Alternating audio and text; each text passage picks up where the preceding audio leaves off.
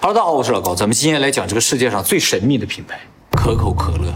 可口可乐是这个世界上最有名的饮料，我想大家都喝过是吧？有人没喝过吗？有对可乐过敏的吗？也应该没有吧。那么这么普遍的可乐，知道它里边含有什么人其实不多。传说可口可乐的配方啊是绝密啊，全世界只有几个人知道。更有都市传说说，这个世界上只有两个人知道可口可乐的配方。谁呀？是谁还不知道，但这两个人呢不能同时坐飞机，一个下了飞机，另一个才能上飞机。那么这么神秘的配方呢，目前就保存在可口可乐亚特兰大总公司的地下的一个金库里面。那这个配方应该不卖吧？究竟值多少钱也不知道了。目前公认就是说这个配方应该和可口可乐这个品牌的价值是一样。二零二零年，也就是最新的世界排名，可口可乐排在第六，品牌价值五百七十亿美元，这还是降了，它原先更高。那么目前的世界首富佩索斯呢，总资产不到两千亿，也就是说可口可乐配方他能买三份。不过佩索斯拥有这个世界上第二有名的品牌，就是亚马逊，价值两千亿美元。哦，跟他的资产差不多。对对对。那么这个世界上最值钱的品牌是什么？苹果。对，苹果价值三千两百亿。那么接下来呢，我们讲讲这个可口可乐公司诞生的历史啊。可口可乐公司一般不提它的历史。因为它的历史里边黑历史比较多。可口可乐这个饮料呢，是诞生于一八八六年的亚特兰大。当时美国南北战争刚刚结束，美国南北战争是在一八六五年结束的，造成了整个美国一片大萧条。那么在接下来几十年里边，美国的经济就飞速发展。可口可乐呢，就是诞生在这个时期里面。战争时期还有战争后啊，很长一段时间，美国有两个产业是最为发达，一个产业呢就是新闻业。打仗嘛，人每天都要了解一下战争的局势，是吧？谁打赢了，谁打输了，现在打到哪儿了？我们应该搬到哪去啊？这都要通过报纸新闻才能知道。所以报纸和新闻在当时是非常火的。不过呢，打仗嘛，人也没有钱，谁去买报纸呢？报纸其实不是靠卖报纸赚钱的，而是靠后面的大金主。这就是战争期间另一个特别赚钱的行业——制药业。打仗嘛，就有人受伤，而且到处都动荡，人们生活水平不好的话，就容易生病，就需要药。所以实质上最赚钱的只有一个行业，就是制药。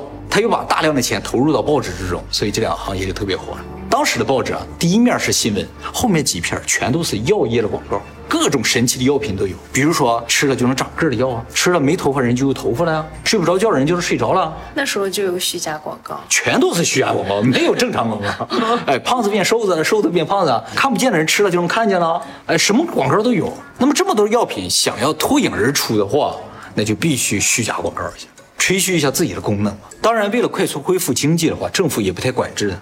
现在不也是药品赚钱吗？对，永远都是药品赚钱了。人们希望通过它来获得健康、获得幸福嘛，这是一个捷径啊。而可口可乐呢，就是在当时诞生的一种药物，是一个叫做约翰·彭伯顿的美国化学家、医学家发明的。其实，在发明可口可乐之前啊，这个彭伯顿就是一个相当有名的医生，发明了至少十几种畅销药，比如治疗失眠呐，治疗食欲不振呐。而这个可口可乐就是他最后一个发明的，也就是最有名的一个药物。他说这个药物可以治疗厌食症、疲倦、头痛、抑郁、各种功能障碍，什么病都能治。而且这个彭伯顿博士特别强调，他这个不是虚假广告，真的有效。实验证明，喝了可口可乐的人可以快速恢复体力，精神抖擞，还能缓解头痛、减肥、保持健康。怎么减肥的就不知道了。当时的可口可乐是能减肥的，而现在只能增肥了。你说呢？哎，就要提到可口可乐里边的成分了啊。当时可口可乐里边啊，含有两种非常重要的成分，是彭伯顿博士啊从苦可叶和可乐果里提炼出来的。而这个从苦可叶里提出来的成分呢，就是咖啡因；而从可乐果里提出来的就是咖啡，能够让人精神抖擞就很正常嘛。而且这两种东西都有抑制食欲的作用，所以可以减肥。在当时啊，你不是违禁药品。啊，所以在饮料里边有很正常，咖啡因就更普遍了。现在咖啡因都不是违禁药品，我们喝的咖啡、可可茶里边都有咖啡因。不过从二零一七年开始，咖啡因好像在体育运动当中就已经不让使用了，但是喝是没有问题的啊。那么这个彭伯顿博士为什么要发明可口可乐呢？他是南北战争中南军，也就是北方的士兵，在战争之中啊，他受了重伤。战争结束之后呢，他又患上了头痛病。所以他常年需要靠镇痛药物为生。后来他的伤势越来越重之后呢，他的大夫就跟他说：“你已经活不了多长时间了。”于是他就想用自己的医学和化学知识制造出一种神药来拯救自己，顺便拯救世人。而这个神药呢，就是可口可乐。但是事实上，这个彭伯顿博士发明了可口可乐两年之后就已经离世了，哎，享年五十七岁啊。他当时发明可口可乐的时候，他并不叫可口可乐，叫彭伯顿健身饮料。那么这个彭伯顿健身饮料真的有健身醒脑的这个作用之后呢，很快就传播开来了。成了非常有名的药品。在彭伯顿健身饮料发明的第二年，他一个非常重要的合作伙伴叫弗兰克·罗宾逊的人，把彭伯顿健身饮料改名为可口可乐，并设计了现在广为人知的可口可乐那个标志。可口可乐的标志一百多年都没怎么变过，是这个罗宾逊设计的。其实这个罗宾逊啊，就是买到可口可乐配方的一个人。买的，对，当时这个彭伯顿博士知道自己活不了太久了嘛，他就把他的这个配方啊卖给了很多人，赚了不少钱，但是很快就死了。而最大的一个合作人就是罗宾逊，罗宾逊呢创造了可口可乐这个牌子。那么也就在罗宾逊把这个饮料改名为可口可乐之后呢，遇到了另一个商人，这个人呢叫做阿萨坎德勒啊。这个阿萨坎德勒啊有钱人，他无意当中呢喝到了可口可乐啊，马上就觉得头不疼了，他也患有头痛病。于是他就从这个罗宾逊手里啊开始收购可口可乐的配方，直到一八九一年全部收购完成，成立了现在的可口可乐公司。整个收购呢经历了四年，花了两千三百美元。当时一美元可以买一双皮鞋，大概相当于现在的三百倍。这样算下来，收购价呢是五十到六十万美元左右。所以这个罗宾逊算是赚了大钱。那么这个坎德勒收购了可口可乐之后呢，就开始大力的推广，赚了很多钱。后来还当上了亚特兰大市的市长。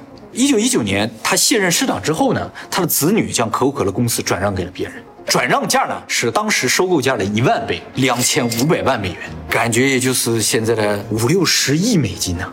那么为什么会转让呢？其实呢，主要原因就是这个可口可乐啊出名了之后呢，就备受争议，因为它里边含有 一个咖啡因嘛。家族内部很多人就建议说，把这个可口可乐的配方改一改，去掉咖啡因。但是坎德勒认为啊，的含量本身就比较少，而且非常重要啊，没有它的话不能提神醒脑啊，所以他就坚决不同意。事实上啊，当时可口可乐里边的咖啡因的含量要比红茶还要低，所以他们坚信这是不会造成上瘾，会有什么毒性的。坎德勒这个人是从内心深处热爱可口可乐这个饮料，他解决了他头痛的大问题，所以他一直坚持可口可乐配方是不可以改的，直到他把这个公司卖出去了之后，才被别人改的。哎，已经改了，现在已经没有。那么这个可口可乐为什么会卖这么好呢？一个很重要的原因呢，就是当时很多人患有头痛病。为什么呢？这要说一个时代背景了啊！美国当时啊，正是从农业转换成工业的这么一个时期。农业时期的时候，人们都是太阳出来了就出去工作，太阳落了就回家睡觉了，跟着太阳走。但是进了工厂就不一样，跟着工厂时间走，所以很多人开始头疼，就是脱离了原先自然的生活，进入了一个高压的、高速发展的这么一个经济时期的话，就开始头痛。现在人应该头痛。对呀，现在有很多人失眠、头痛，就是因为这样。于是，这个能够缓解头痛的可口可乐呢，就成了炙手可热的商品。还有一个很重要的社会现象，造成可口可乐大卖啊，就是有些不头疼的人，他也喝可口可乐。嗯，因为啊，当时经济发展嘛，就是从农业变成工业，所以工厂里人都有钱，上班的人挣上钱了嘛，所以啊，头痛啊是小资的一个标志。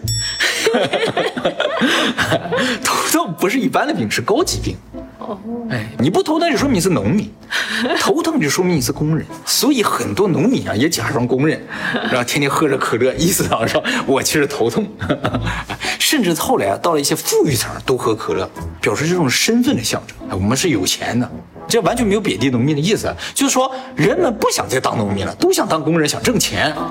我不用告诉你我有钱，我喝可乐你就看出来了，是吧？还有一个造成这个富人愿意喝可乐的原因啊，就是美国当时富人阶层流行碳酸水，碳酸水在当时也是药物，能够治疗消化不良啊。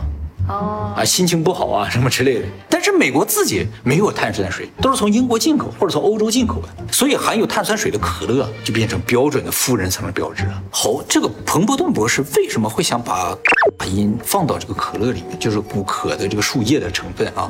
是因为啊，其实自古啊，美国那边就有人吃这个可卡的叶子。这个最早可以追溯到南美的印加帝国，印加帝国就种植大量的古可树，把这个叶子给奴隶吃，吃了这个叶子的奴隶啊就精神抖擞，拼命的干活，还不吃饭，节省粮食。后来美国南部的农场主也不有很多奴隶嘛？南北战争不就是因为奴隶制而发生的战争吗？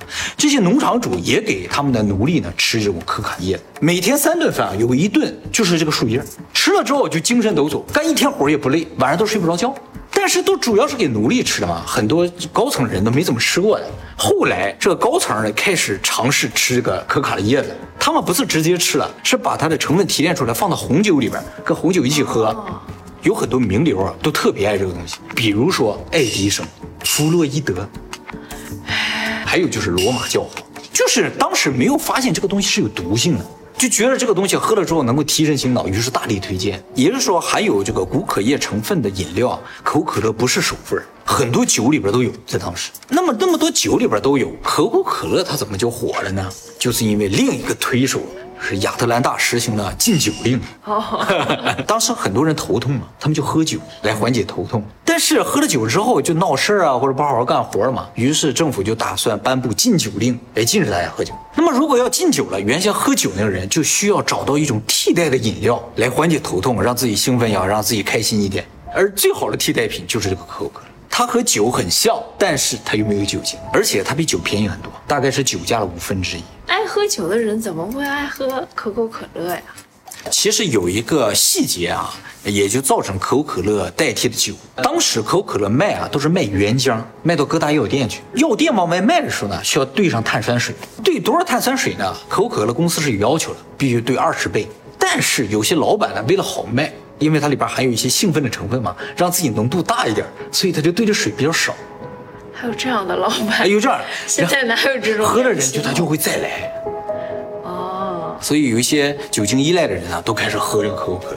但是随着时间的过去啊，这个 你呢就被证实是有毒性的，能够让人上瘾的。可口可乐中这个因成分呢，就渐渐成为了一个很大的问题。可口可乐公司呢也饱受社会舆论的争议，但是可口可乐的社长就坚称，哎，我们这个含量就是非常非常低的，根本也不会造成上瘾，也不会有毒性。后来亚特兰大市啊发生了一次非常严重的暴动啊，就有人说，哎，可能造谣啊，就说暴动了很多人喝了可口可乐。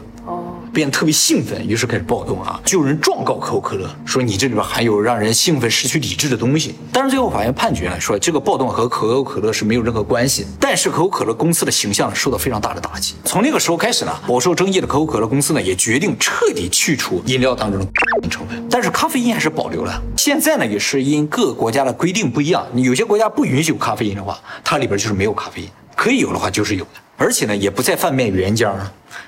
啊，对自己勾兑好了，把勾兑好了卖出去。但是啊，勾兑好了之后，而且没有了因成分之后，它就不再是药物了，就不会专门放在药局卖，而是放在超市里卖。这个事情，可口可乐公司的上层是非常不同意的。他们认为可口可乐的卖点就是药性，说我们能能够治病。你给我放在超市卖的话，我就不能治病了，能卖出去吗？结果放在超市之后大卖，这是他们上层没有想到的。为什么放在超市会大卖呢？就是原先在药店好不容易才买到的东西，现在超市随便都能买到了，大家当然愿意去买了。其实成分已经变了，但是大家已经不在乎了，喝习惯了，我们就是愿喝这个味儿。哎，是这样，味道没有变，味道没怎么变，所以这个坏事情啊，还变成了一个好事情，造成可口可乐这个迅速发展。那么可口可乐公司呢，在一九八五年的时候，还犯过一次特别严重的错误。那个时候正好是可口可乐诞生九十九周年的时候，可口可乐公司决定更改配方，出一款新的可口可乐。对了，我们再说一下啊，一八八六年这个可口可乐配方啊，虽然说是机密啊，但其实啊，这个彭伯顿博士啊，把它卖出去了很多份儿，所以事实上有很多人手里有这个配方。但是可口可乐公司是坚称他们这个配方是独一无二。事实上也是，如果可口可乐公司不公开他们的配方的话，你就真的很难证明你手里这个配方是真的是假。所以事实上，可口可乐的配方并不是机密。事实上，因为很多人手里有，而理论上只有可口可乐公司那份是真的。就像我们做了影片和那些搬运我们视频的人，所有的影片都是老高的影片，但是只有我发布的才是真的原版。哎，是这样一种感觉，懂吗？搬运的影片。就没有基础加持啊？对，那我可口可乐公司呢，又在一九八五年更改配方啊，是因为它的竞争对手百事可乐。这个百事可乐啊，做了一件事情，就是盲测，他把百事可乐和可口可乐放在一起啊，不告诉大家这是什么，然后让大家来喝，说哪个好喝，大部分人都说百事可乐好喝。他把这个盲试结果公开了之后，可口可乐公司慌了。哦，然后呢，他马上就研究了一些百事可乐，发现百事可乐就是比他们甜一点。大家喜欢喝微稍微甜一点吧，可口可乐有点苦啊。于是可口可乐公司想了想，说：“那我们就出一种新的可乐，比你这个还甜，那不就无敌了吗？”于是就出了一个更甜的可口可乐新配方。他们在推出之前也进行了盲测，让大家喝喝看，大家都说这个更甜的好喝。结果呢，当可口可乐公司推出这个新的更甜的可口可乐之后呢，马上遭到了大部分人强烈反对，所有人都要求换回老配方，说这个新配方真太难喝。甚至有人成立了叫老配方可口可乐后援会，起诉可口可乐公司，要求他换回老配方。可是有意思的事情是什么？就是这个后援会的人啊，你把他请来之后进行盲测，他也觉得新配方好喝，但是你告诉他哪个是老配方，哪个新配方，他马上就说就这个老配方好喝。人是会这样，是不是？这个事情让可口可乐公司非常的费解，但是没有办法，他们最终承认这个策略的失败，把所有可口可乐又换回老配方，所以一直沿用到今天。哦，现在这是不甜的，不甜的老配方没改过。那现在百事会比我跟你讲，他改了他现在不告你了，哦，那现在百事会比可口可乐甜吗？不会啊。也没觉得啊，可能需要盲测，这东西不盲测还真不行。还有一个有意思的实验，就是捏住鼻子盲测啊，可乐也好，雪碧也好，芬达也好，都是一个味儿。不会吧？就要需要捏住鼻子，就是它们只有香味儿不一样，其实口感是完全相同的。哎，下次试一试。可以试试，大家也可以试试看啊。事实上也是哈、就是说百事可乐即使在盲测的情况下超越了可口可乐，但是可口可乐公司换回原先的配方，仍然没有失败，仍然是世界上最大的饮料公司。就是他们的担心是多余的，完全不需要担心。信用。对，这就是信用。关于可口可乐呢，也有很多都市传说了，给大家介绍几个有名的。第一个呢，就是说可口可乐这个玻璃瓶啊，是按照女性的身体线条设计的，但是这个事情呢，已经被可口可乐公司否认了啊。他们说这个呢，并不是按照什么女性的身体线条设计的，而是在当年可口可乐出来不久，就出现了很多假的可口可乐，于是他们就决定做一款非常复杂的、形状独特的瓶子来装可口可乐，是按照可可果的形状来设置的。哎，这个形状能保证，第一个呢就是造假的人很难模仿，第二个呢就是在没有光线、很暗的地方一摸你就知道这就是可口可乐，哎，和其他瓶长不一样。但其实啊，可口可乐公司有一个隐藏的设定，就是它给这瓶设计成这样之后啊，就比原先直筒瓶啊少装了百分之三十。第二都市传说呢，就是说圣诞老人的形象啊是从可口可乐这个红白形象来的。在一九三一年的时候，可口可乐公司呢推出了一个海报，上面有个圣诞老人，穿了衣服呢就正好跟可口可乐一模一样。于是人们就说啊，就说以前的圣诞老人其实都是穿绿衣服的，有了这个可口可乐广告之后呢，才流行到现在固定的印象就是圣诞老人是红白的。哦哎，但这个事情呢，后来也被证实是虚假的，因为在一九一四年，日本有一本叫做《儿童之友》的画报上面出现了圣诞老人的形象，而这个圣诞老人就跟现在一模一样。为什么是日本的漫画呀？啊、就是找其他的杂志可能找不着，在日本找日本本杂志，哎，就证明圣诞老人在很久很久以前就已经是红白了。第三个就非常有名了，就是有很多人可能听过，就是喝可口可乐啊可能会造成骨质疏松，啊，听过。它会化掉骨头。这个事情呢，我还是近些年才听说的。但是其实这个都市传说是早在上个世纪七十年，也就是五十年前就传出来的。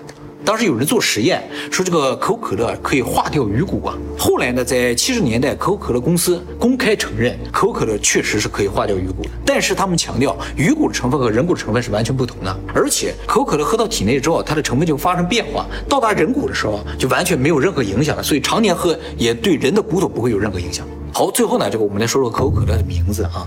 可口可乐为什么叫可口可乐？就 Coca-Cola 嘛，Coca 是古可树的名字，而 Cola 是可乐果的名字，所以是因加咖啡因的这个名字缩写。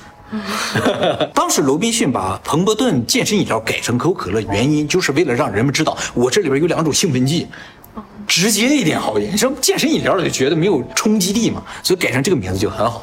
那么可口可乐在一九二七年进入了中国，当时进入中国的时候取名为叫可可肯辣。肯辣。对对对，按照音译的话，它进到任何国家都是音译的，像日本 Coca-Cola，在中国也变成了可可肯纳，结果销量非常的糟糕，没有人想啃辣，是吧？于是可口可乐公司呢，三年后在全球征集中文译名，中国著名诗人、艺术家蒋怡以可口可乐中标。啊，从那时候就都叫可口可乐了啊。这个可口可乐这个名字啊，是可口可乐公司最喜欢的一个名字，甚至超过了它原先的名字。因为啊，这个可口可乐啊就是好喝还开心，又和它可口可乐原先的名字非常的像，所以呢，可口可乐公司办什么活动啊，当然原先它自己的名字一定要放。再接着加个中文名字，就一定要让大家知道这个又好喝又开心。其他国家的译名都没有这个效果，没有意义，只有这个名字里边有非常好的意义。那百事可乐不是更寓意好吗？百事可乐也挺好的啊，啊，所有事都很开心的。那百事可乐，其实我觉得有一个品牌啊最为贴切，苹果，苹果为什么贴切？智慧之树的果实啊，给一个科技公司是不是？还咬了一口，是不是？哪个名儿都比那个可可可可辣强。是啊，只要不叫可口可辣就行。而且它这个可乐翻译出来之后，百事直接拿着就用了，不然按他以前的逻辑，也得是可辣呀。对呀、百事可辣。